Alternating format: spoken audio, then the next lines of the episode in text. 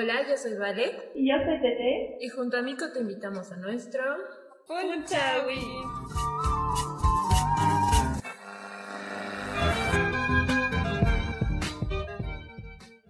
Bueno, el día de hoy estamos con un gran artista plástico. Él es Juan Pablo Hola, ¿cómo estás? Gracias Hola. por estar aquí. Gracias por aceptar la invitación de participar en este podcast para la página.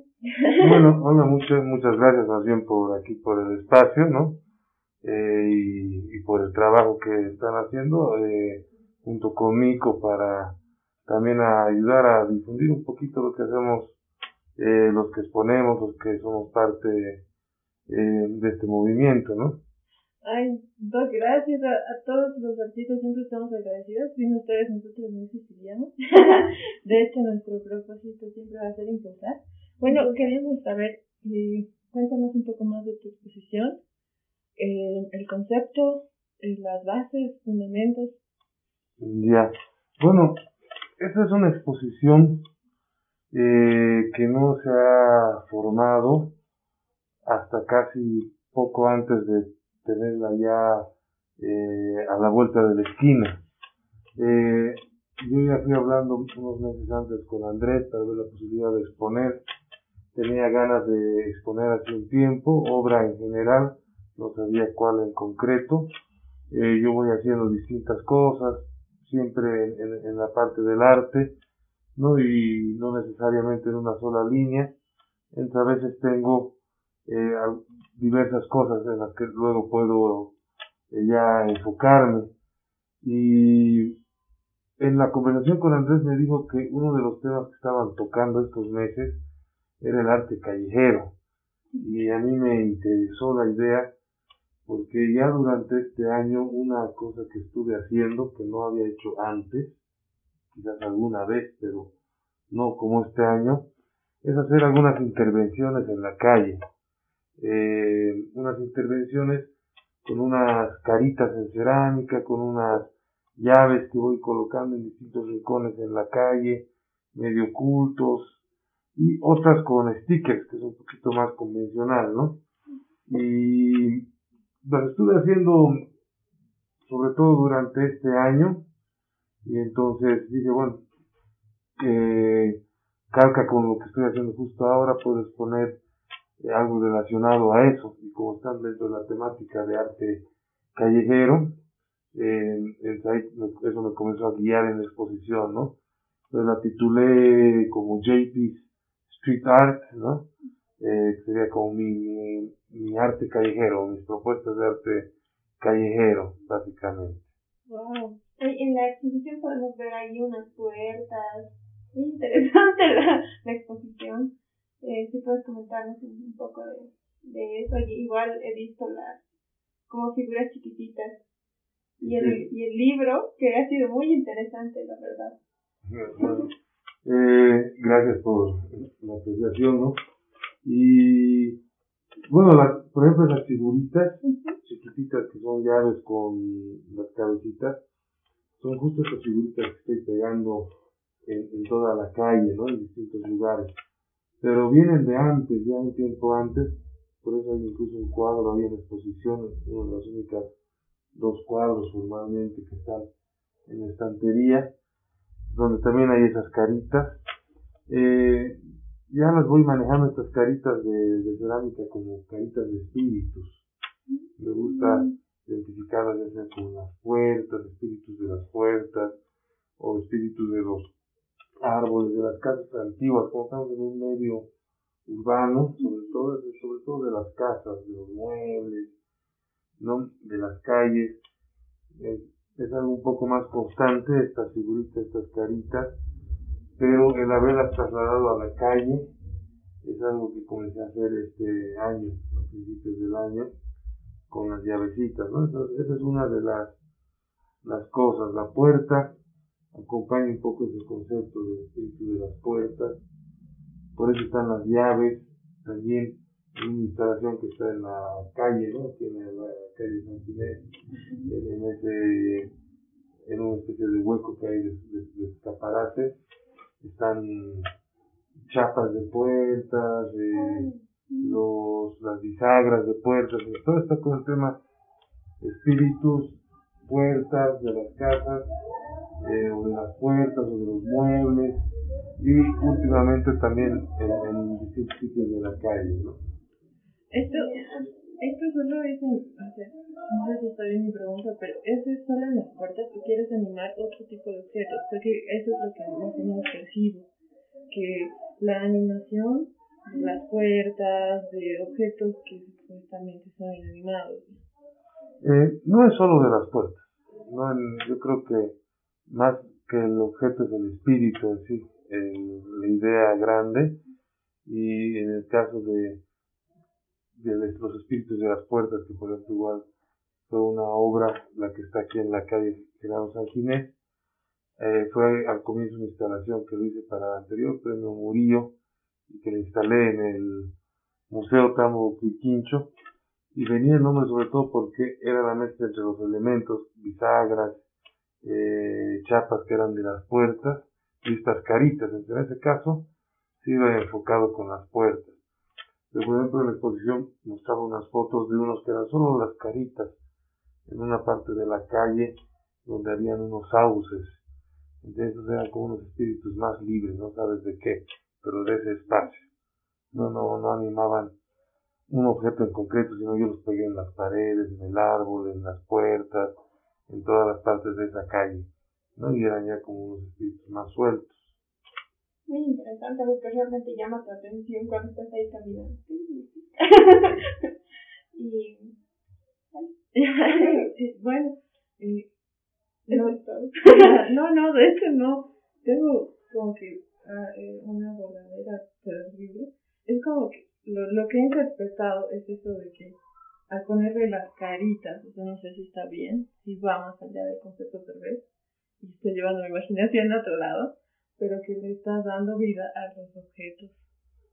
Estoy representando eh, mediante esas caritas una idea muy propia de, muy personal quizás, y también muy ambigua porque no es ni estudiada ni concreta ni pero estoy materializando mediante esas caritas una, una idea de espíritus, de que hay espíritus en todas partes, ¿no? Y como viene de distintas inspiraciones, por ejemplo, una película que me inspiró, inspiró concretamente para estas caritas, sobre todo para las más simples, es una animada que es la princesa Mononoke.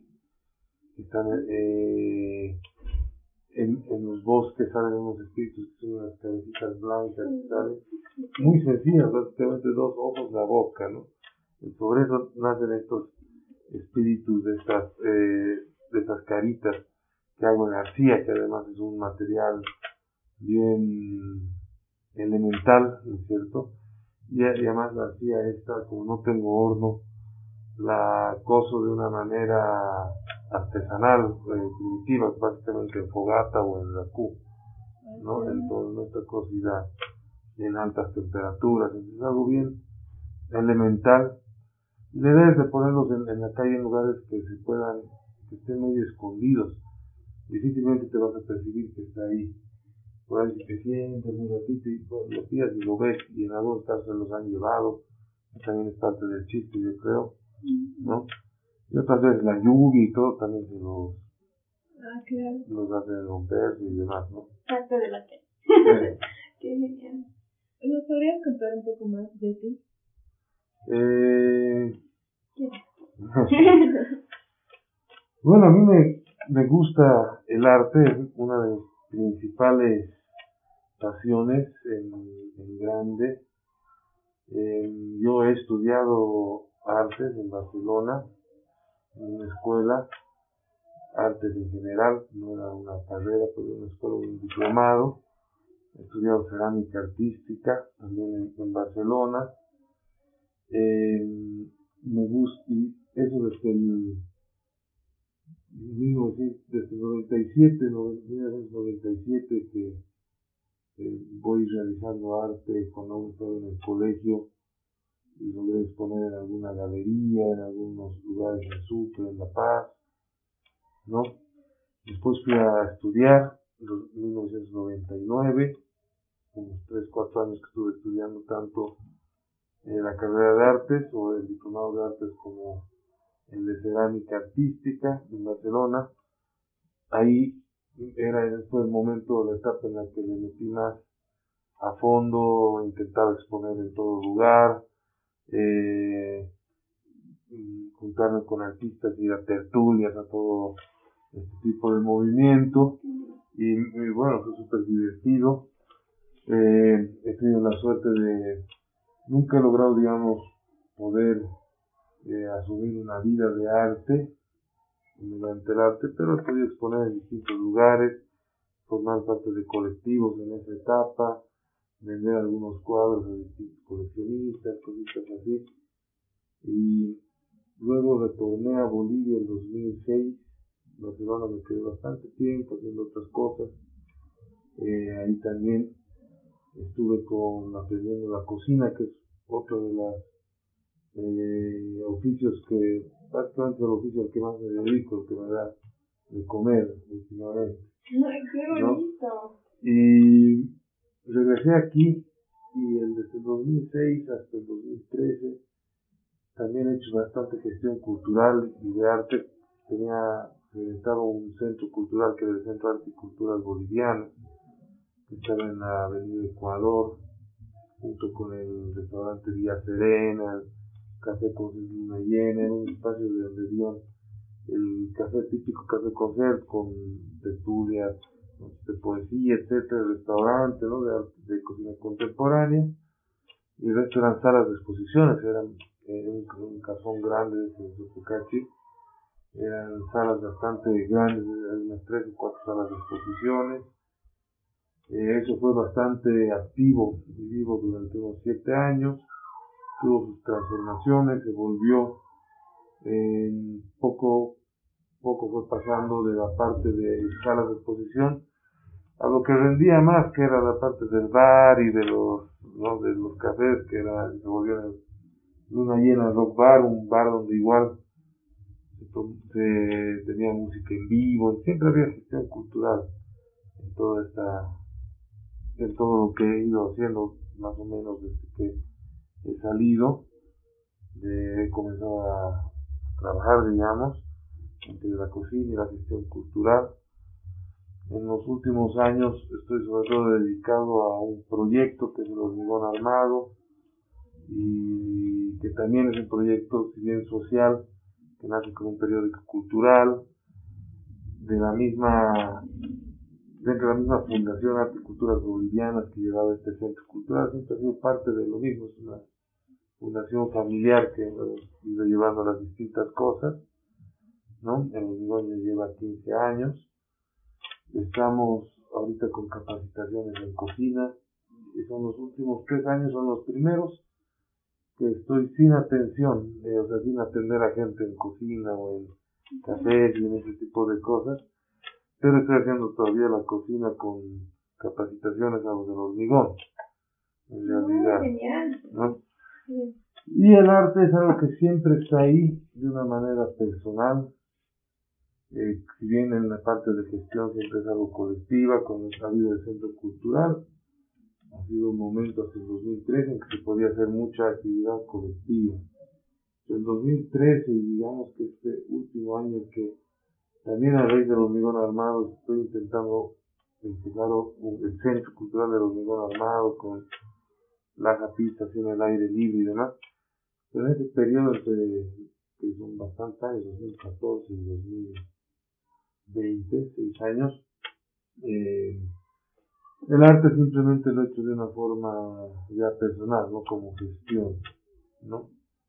Eh, ah, no, ya no porque se ha continuado con los cafés y con la música, pero la parte del arte plástico como algo personal, exponiendo eventualmente una vez cada dos años, algo así, en espacios como Mico, que es uno de los que realmente apoya, o si no en espacios que uno encuentra, espacios realmente no hay, eh, porque hay unos con una cola muy larga, que son los del Estado muchas veces, y otros que son inaccesibles, ¿Cómo, cómo como las galerías comerciales y demás, ¿no? Y bueno, están espacios como este que me parece fenomenal, es un espacio con una personalidad muy propia, el callejón y todo, ¿no? Y, sí, esa su, su dinámica de exposiciones cortas y cosas así, ¿no? Y algunos cafés, y ahora con la pandemia, pues peor aún.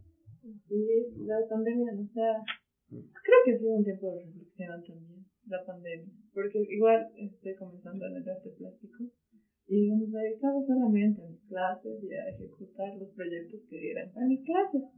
Pero cuando ya llegó la pandemia, como que ya dediqué un poco más de mi tiempo a lo que era arte propio, Así como que ya no... ¿De alguna forma se ha elevado el interés en arte?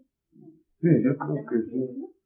Y a mí también me ha sucedido que eh, en este tiempo de pandemia y de cuarentena he podido realizar más arte, ¿no? Más cositas. Eh, que en otros tiempos llevaba igual. Eh, hay momentos, hay momentos muy productivos y etapas que pueden ser largas en las que haces poco.